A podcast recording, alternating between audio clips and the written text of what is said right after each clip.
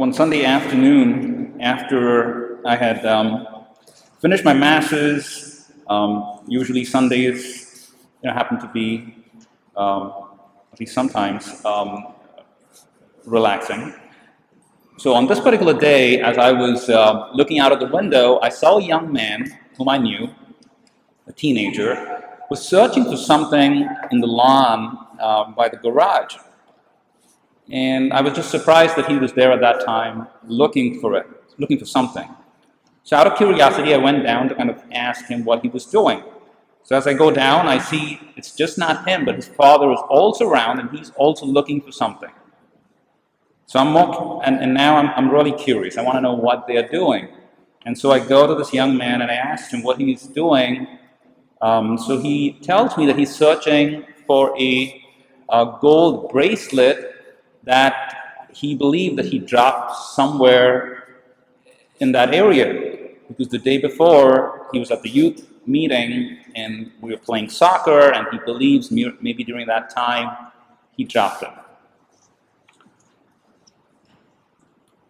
The reason that he has come back to search for it is because it was not something very cheap. It was very expensive and he thought he could search and you know find it.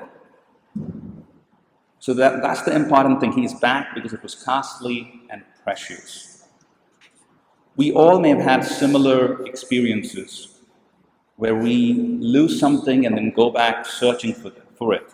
Maybe an earring, maybe a cell phone, a wallet, a car, or house keys. We go back because we know that, hey, this is, this is costly, this is precious. Um, today's readings, um, we also find people going after things that they have lost. It's just not items, but also people and nation. In the first reading, we see God going after Israel. Israel, the chosen nation, is lost, has gone wayward, and God is trying to bring them back. In the second reading, we hear about St. Paul. St. Paul was a persecutor. He was arrogant. He cursed God. But God gets him back. He's converted. And in the gospel, we come across three different stories the story of the lost sheep, the lost coin, and finally the prodigal son. And in all of this, one of the messages that stands out to us is God goes in search of his people. His people are lost, and we get lost because we forget our roots, we forget our identity, who we are.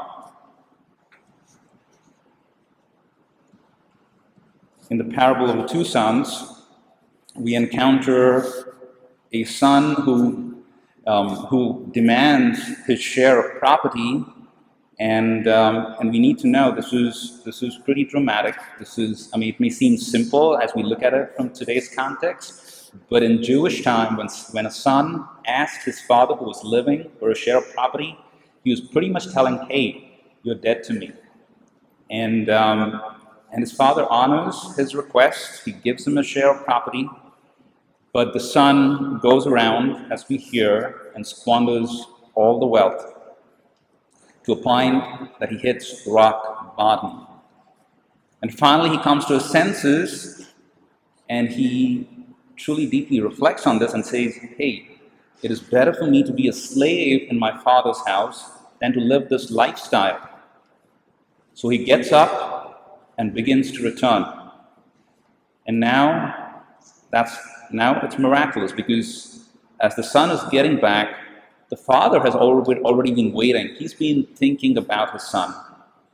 And so it's not the son who goes to the father, it's the father who runs to the son. And how beautiful that is. That is the good news today in our gospel. That, that the father leaves the 99 and goes after that one lost um, son, that one lost sheep. And if you and I are, are that one, um, how special we would feel. So, no matter where you are today in your own faith journey, we all need to know that our Heavenly Father is pursuing us. One of the places that we encounter God's compassion and His mercy is in the sacrament of confession. The moment you meet the priest, it's the Father telling you, I have been waiting for you. I have come to meet you. I want to reconcile you. I want to restore you. I want to heal you. So today's um, story is not about the sheep, it's not about the coin, but it is about you. So this week, please know, no matter what, no matter what you have done, no matter what your experience in life is, no matter what shame and guilt you carry, no matter what doubts you have, that God has left the 99 and is pursuing you because you are precious. You are too good to be lost. And the question is will you open your arms and embrace the Father? Will you receive Him back? Will you let Him clothe you with His love and mercy? Because if you do, you will not live like a slave, but as a son and daughter of a Heavenly Father in His house, free from all slavery